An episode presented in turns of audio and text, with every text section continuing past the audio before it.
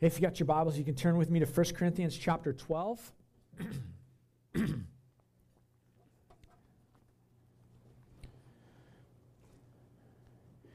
as you're going there, we're going to just read this text this morning, starting in verse 12 of chapter 12, 1 Corinthians.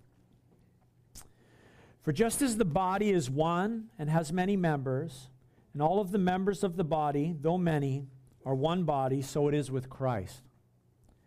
For in one spirit we were all baptized into one body Jews or Greeks, slaves or free, and all were made to drink of one spirit. For the body does not consist of one member, but many. If the foot should say, Because I am not a hand, I do not belong to the body, that would not make it any less part of the body. But if the ear should say, Because I'm not an eye, I do not belong to the body, that would not make it any less a part of the body. If the whole body were an eye, where would the sense of where would be the sense of hearing? If the whole body were an ear, where would be the sense of smell? But as it is, God has arranged the members in the body, each one of them as he chose. If all were a single member, where would the body be? As it is, there are many parts, yet one body. The eye cannot say to the hand, I have no need of you, nor, the, nor again the head to the feet, I have no need of you. On the contrary, the parts of the body that seem to be weaker are indispensable. And on those parts of the body that we think less honorable, we bestow greater honor. And our unpresentable parts are treated with greater modesty, which our more presentable parts do not require. But God has so composed the body, giving greater honor to the part that lacked it, that there may be no division in the body, but the members but that the members may have the same care for one another. If one member suffers, all suffer together. If one member is honored, all rejoice together. Now you are in the body of Christ and individually members of it. And God has appointed in the church first apostles, second prophets, third teachers, then miracles, then gifts of healing, helping, administration, and various kinds of tongues. Are all apostles? Are all prophets? Are all teachers? Do all work miracles? Do all possess gifts of healing?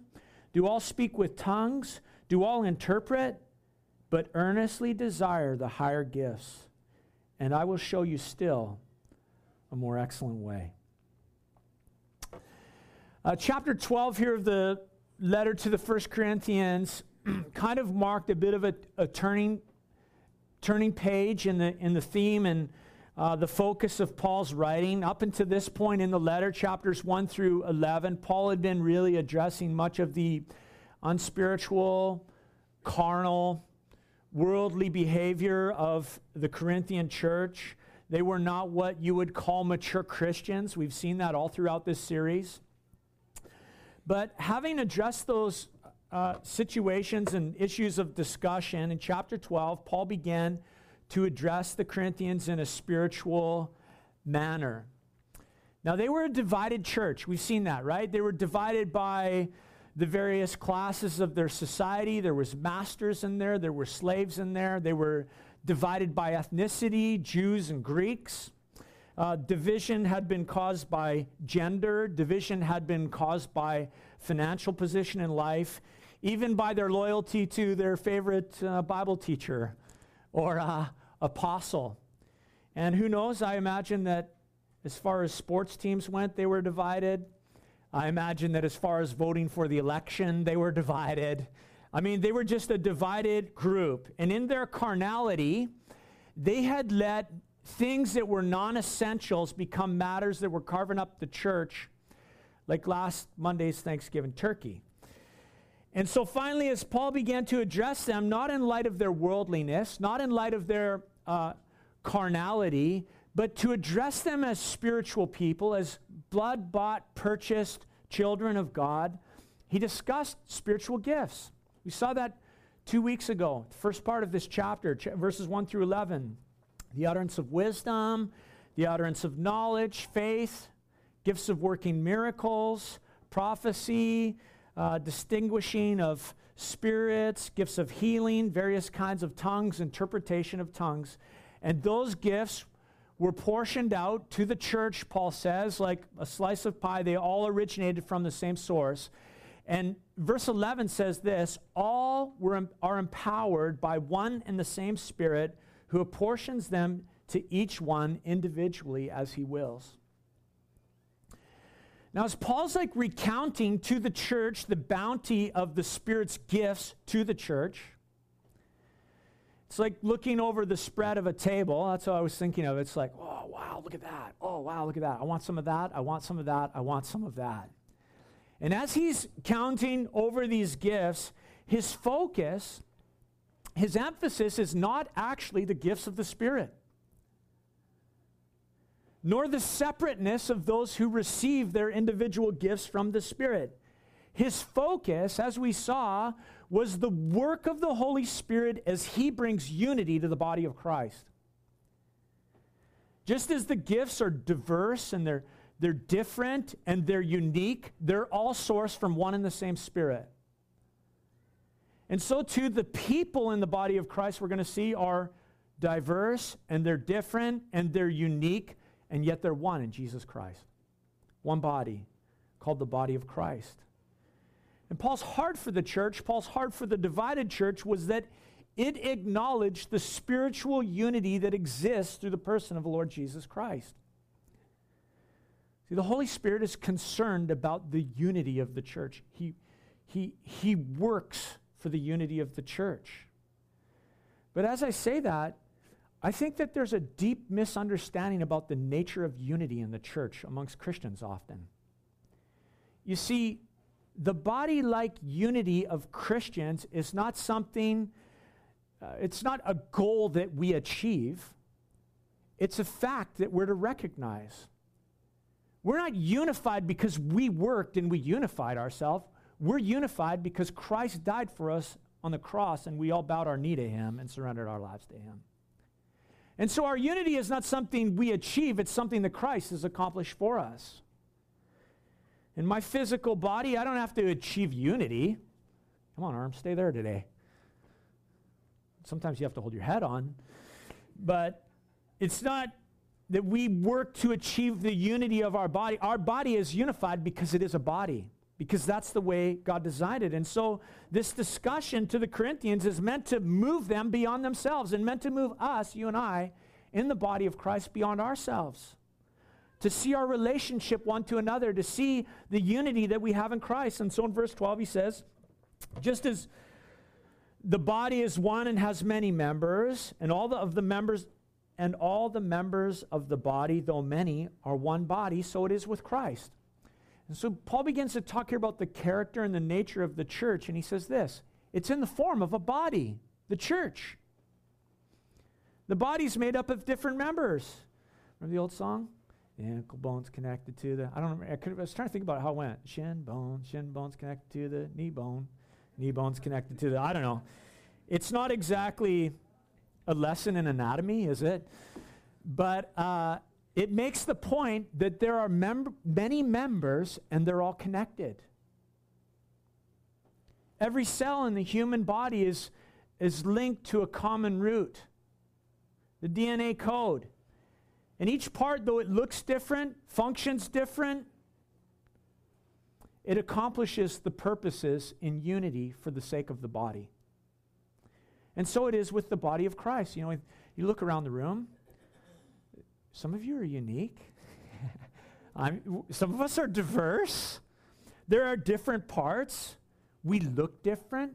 We have different functions within the body of Christ, and yet we come from a, a common root, the person of Jesus Christ.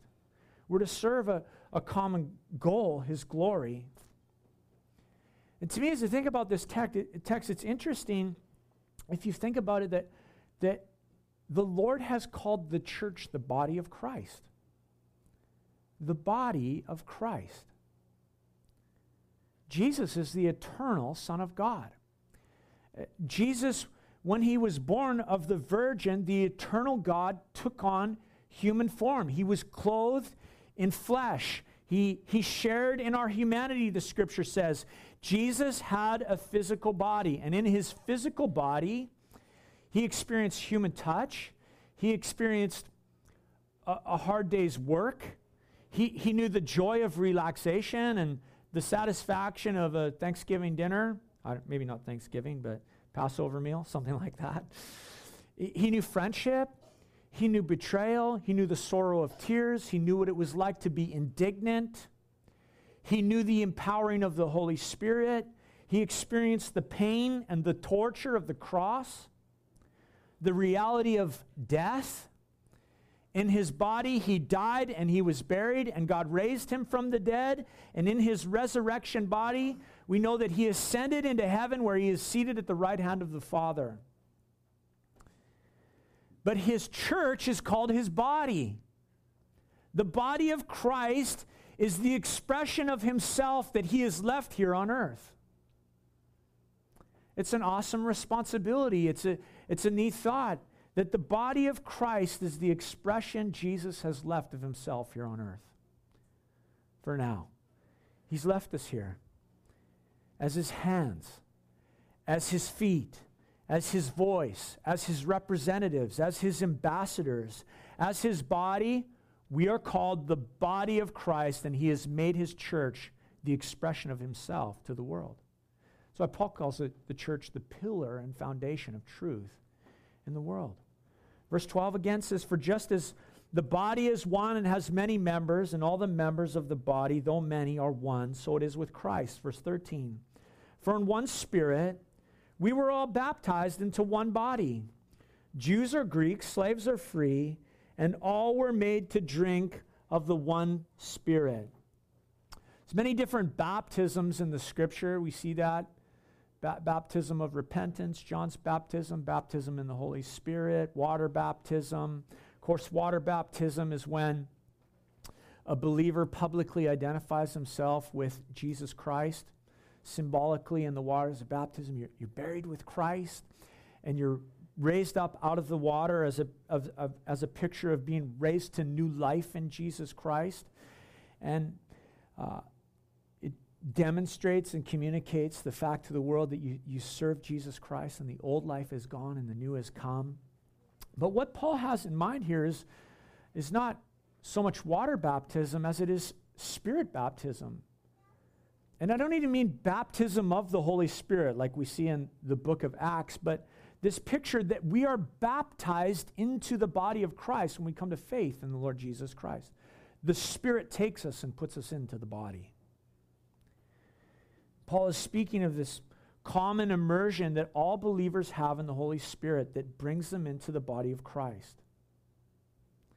And he makes mention of these old identities that they had the, the identities by which they first used to define themselves. Well, I'm a Jew.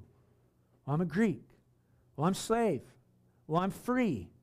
Ethnicity and slavery and freedom were sources of division in the church. But when we come to Christ, that becomes our first identity for every man, woman, and child. It's, it's I'm not, before I'm a Canadian, I'm a Christian. Before I say, yes, I'm so thankful for my country. I'm thankful for the kingdom that I live for and the king that I get to serve. We're Christians.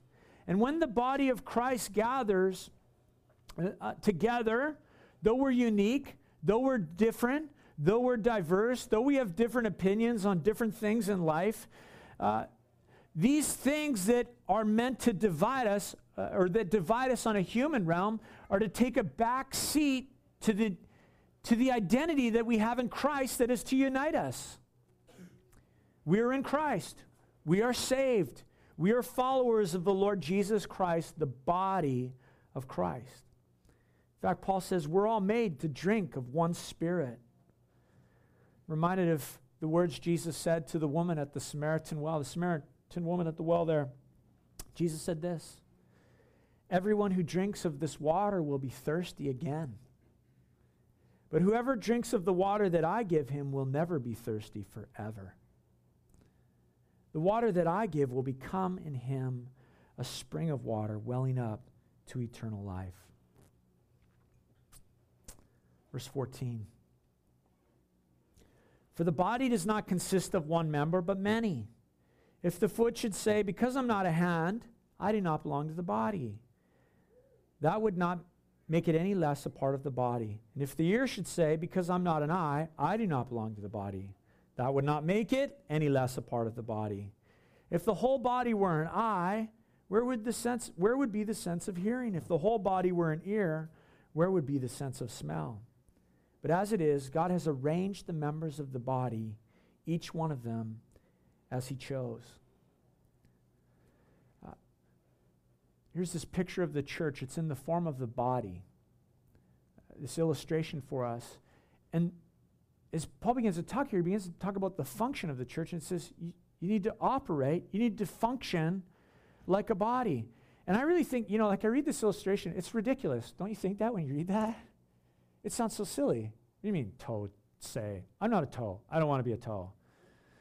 I mean, what is that? You know, because I'm not a hand, I don't belong to the body. You know, because I'm not, you know, because I'm an ear and, and I want to be an eye, I, I don't fit in.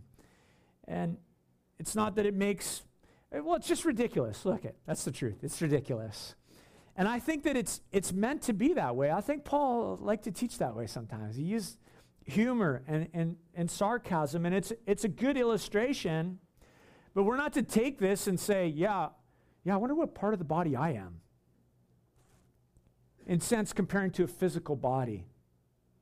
I knew it, I'm nothing more than a foot. Put a sock on me and stuff me in a shoe, and I'll sweat and produce bad odor. I, that's not the point. I, you know, I really wanted to be something presentable, but I guess I'll just be a foot.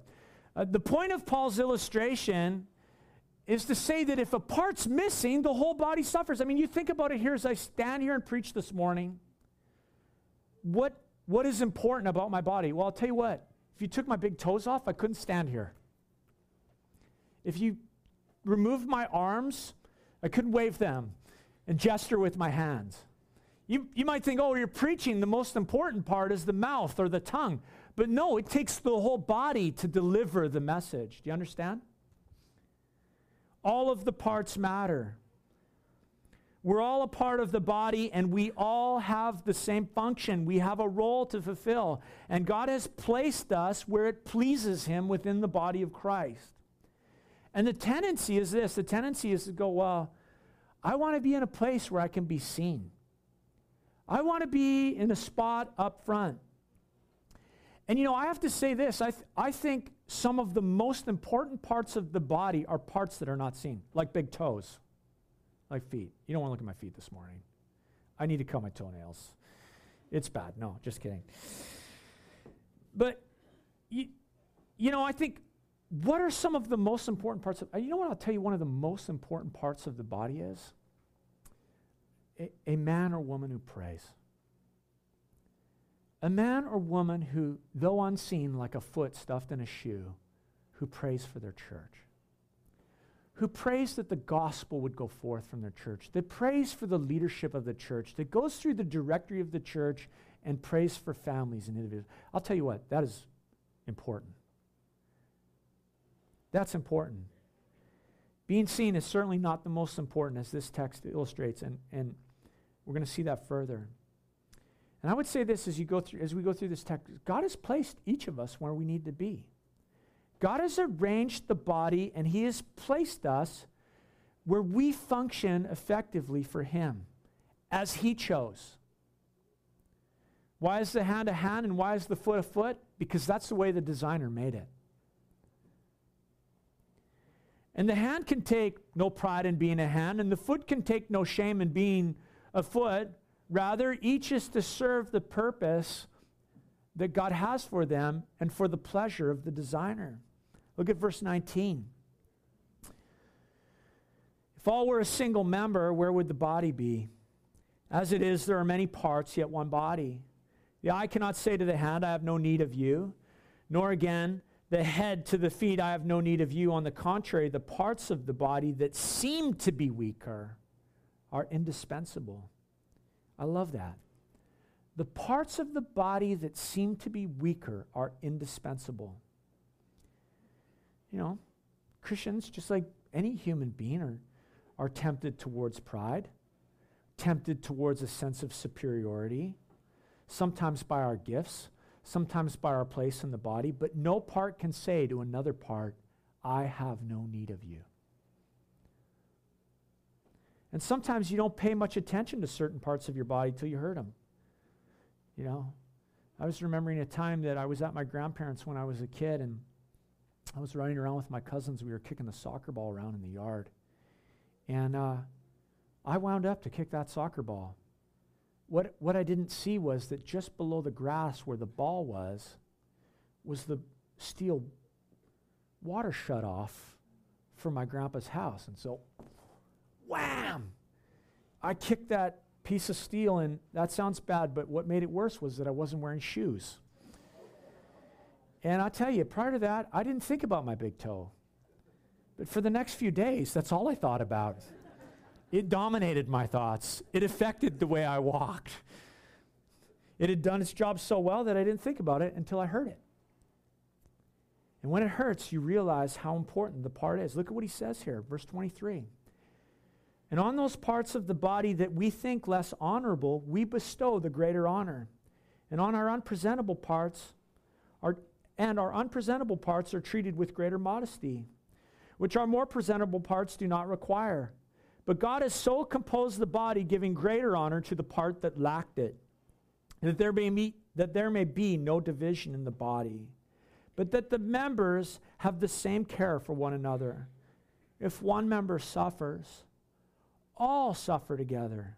If one member is honored, all rejoice together. Man, when one member suffers, we all suffer. When one is honored, we should rejoice together. You know, without exception, for every one of us, whatever you do in the body, whatever gifts God has placed in you, whatever ministry He has given you, whatever service God has called you to, whatever activity you do for Him in the kingdom, you're needed in the body of Christ. You think about your body and the parts that you spend extra time to conceal. Should be sucking my gut in a little bit more this morning. Uh, the parts that we take and we want to conceal them, we want to hide them. We cover them up. And in the body of Christ, the same is true. There, there are certain parts that get covered up. But, but Paul says here, it's because these unpresentable parts actually have more honor than you realize. We think just the opposite. We think the parts that are seen are really honorable. We think that the superstars or those up front are the ones who get the attention, but the reality is, is this is when we get to heaven, I, I really think there's going to be some shockers about when, when we see who God honors. What he saw as presentable, what he saw as beautiful in the body of Christ. The people who were not seen, the people who were not known. They were not up front, but they were praying, they were worshiping they were being the hands and feet of Christ to the community. They were loving.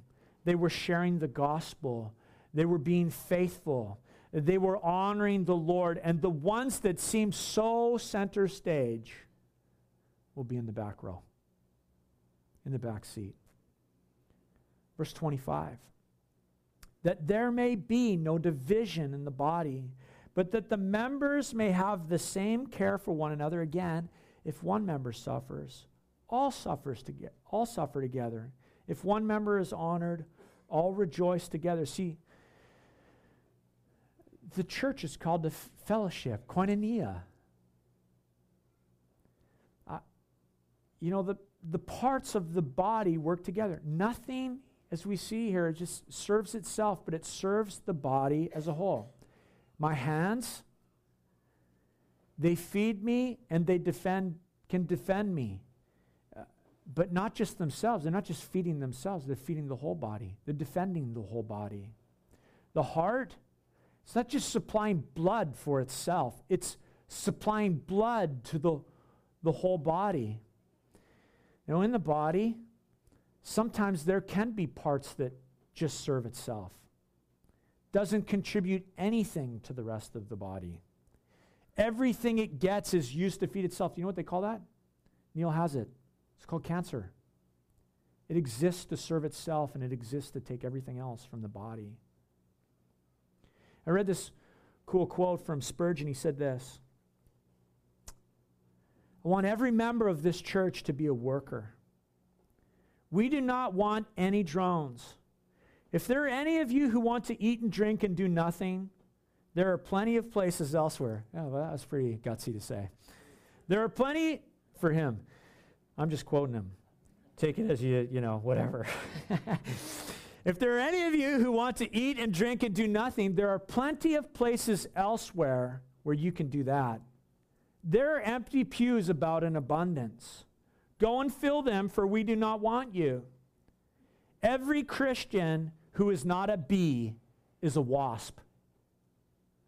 The most quarrelsome persons are the most useless, and they who are the most happy and peaceable are generally those doing the most for Christ. That's a great quote. You know, and as we read this to a, to a divided church, Paul appeals that they recognize the body like unity that they have. It's not something that they need to fight to achieve, it's a, a fact that they need to recognize and live in honor of. And if one is honored, all receive honor. And one suffers, all suffer. He says in verse 27 Now you are the body of Christ and individually members of it. And God has appointed in his church first apostles, second prophets, third teachers, then miracles and gifts of healing, helping, administrating, and various kinds of tongues. Are all apostles? Are all prophets? Are all teachers? Do all work miracles? Do all possess gifts of healing? Do all speak with tongues? Do all interpret? but earnestly desire the higher gifts, and I will sh- show you still a more excellent way. And so, as Paul has talked about the unity of the body, that fact, uh, the working of the Spirit in the midst of that, now he begins to actually talk about the parts of the body. It's not feet and hand. Here we see it's apostles, prophets, teachers. The list goes on here. Let's go through it. Apostles.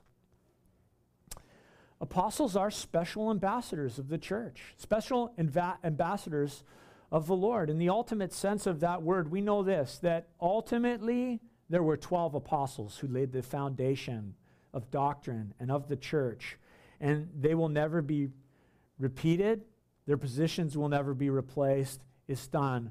The Lord has set that. But still, God has a place where uh, there are those who have apostolic ministries. They're, they're special ambassadors. That word apostle actually means sent one. Sometimes I, in my head, want to exchange that with missionary, or it, it, it's one who uh, goes out and establishes work. And so they're special sent ones, special ambassadors, um, and yet not in the same sense as the 12 original apostles. There are prophets.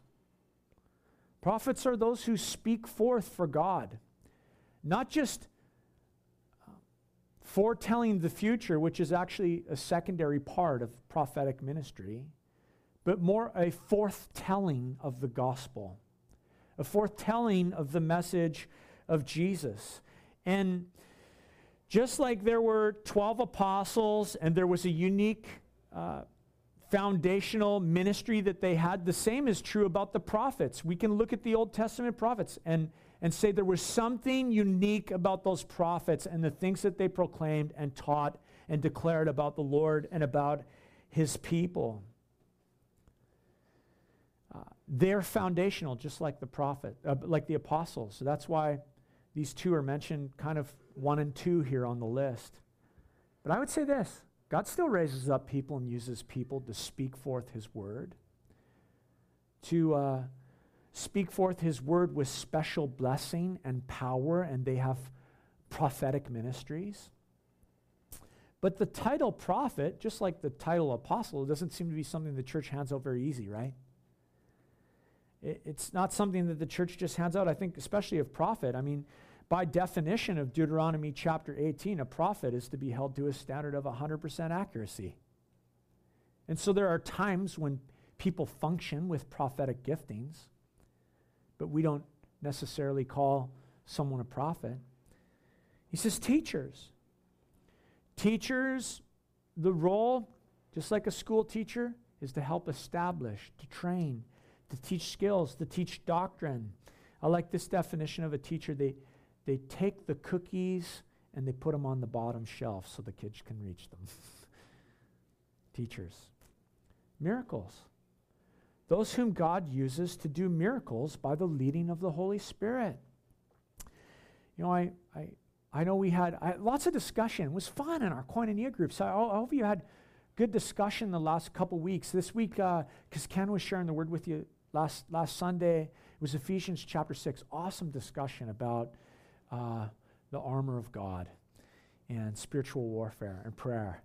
Uh, the week prior, we were dealing with the first half of this chapter, and we were talking about spiritual gifts. And I heard l- lots of conversations about why do we not see more healing?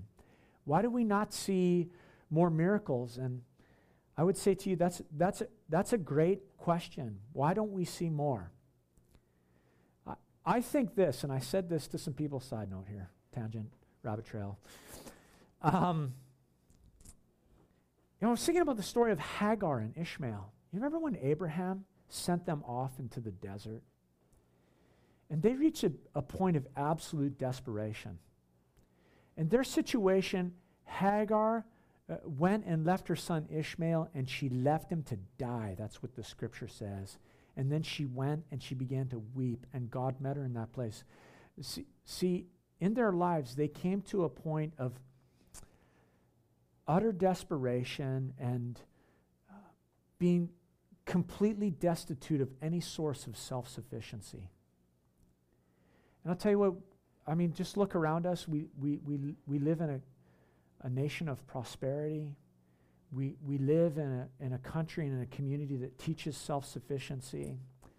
Often, the last place we go is to the Lord for Him to provide until we're so desperate.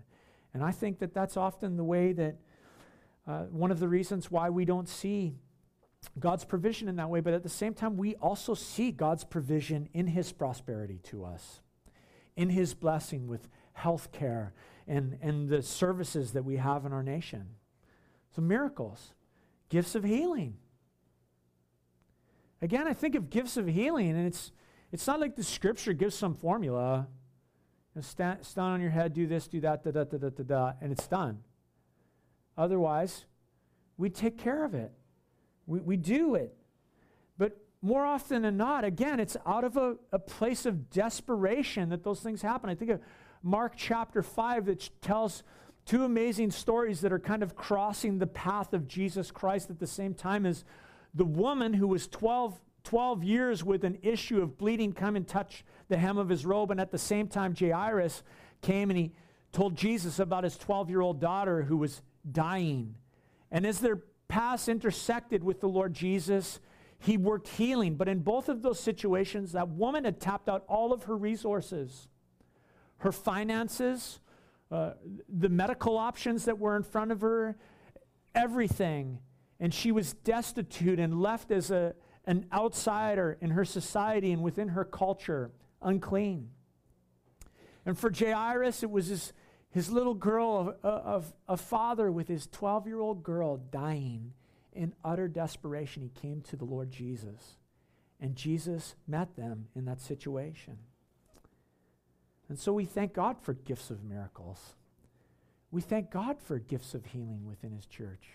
We desire to see more of those things, and we should always seek the Lord for them in the midst of them and come to Him in our desperation. Empty ourselves of other sources besides the Lord. He lists uh, gifts of helping. Speaking of those who have a heart and mind to help, a heart and a mind to assist others to assist in doing the work of the Lord. Not maybe in a specific way, but they look out and they go, wow, there's need. I'm going to step in and I'm going to be the hands of feet in Christ in the midst of that need. And they just go about and they do it. I, I have to tell you that I think helps is my favorite gift in the church. As a pastor, when I observe you guys and when I watch the body of Christ and I see the body do ministry, And it's like nobody organized it. No pastor said, go do that, go do that. It just happens, and the body cares for and nurtures one another. You step up and you meet one another's needs, you help each other. It's an awesome gift. Spurgeon described uh, the qualities of someone who has this gift. Listen to what he said a tender heart to really care, a quick eye to see the need, a quick foot to get to the needy, a loving face to cheer and bless them, a firm foot so you will not fall yourself, a strong hand to grip the needy with, a bent back to reach the man. Gifts of help. He also says administration. Thankful for that one. Thankful for those who have the ability to organize and, and direct things and schedule things, and it's awesome. And of course, various kinds of tongues, he says there. And then verse 29 Are all apostles? Are all prophets? Are all teachers? Do all work miracles? Do all possess gifts of healing? Do all speak with tongues? Do all interpret? And the implied answer is no.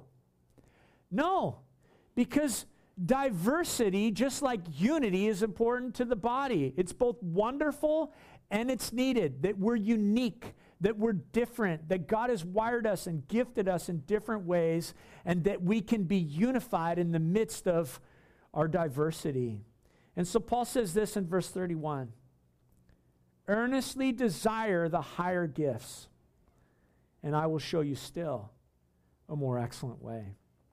See, the Holy Spirit gives the gifts. I would say to you, what gift do you desire? You know that the invitation right there of the scripture is this ask for the gift. God, I want to be a helper. I want to be a teacher. I, I want to have prophetic ministry. I, I want to get to function as someone who is a special calling, like an apostle. I want to help with administration. Look at desire the gifts and ask for them. That's what Paul says. I was so encouraged by that. I said, God, I want to be a better teacher. I want to be a better teacher of the Word of God. I need your Spirit to anoint me for that. And so the challenge is there ask for the greater gifts. And Paul says something wonderful as he wraps it. He says, And I will show you still a more excellent way. We're going to get to it next week. Chapter 13, where Paul will explain this excellent way. We call it the love chapter in Scripture, right? And it focuses not on the gifts, but it focuses on the motivation behind the gift as it operates. And the motivation for all things for us is to be love love for God and love for one another.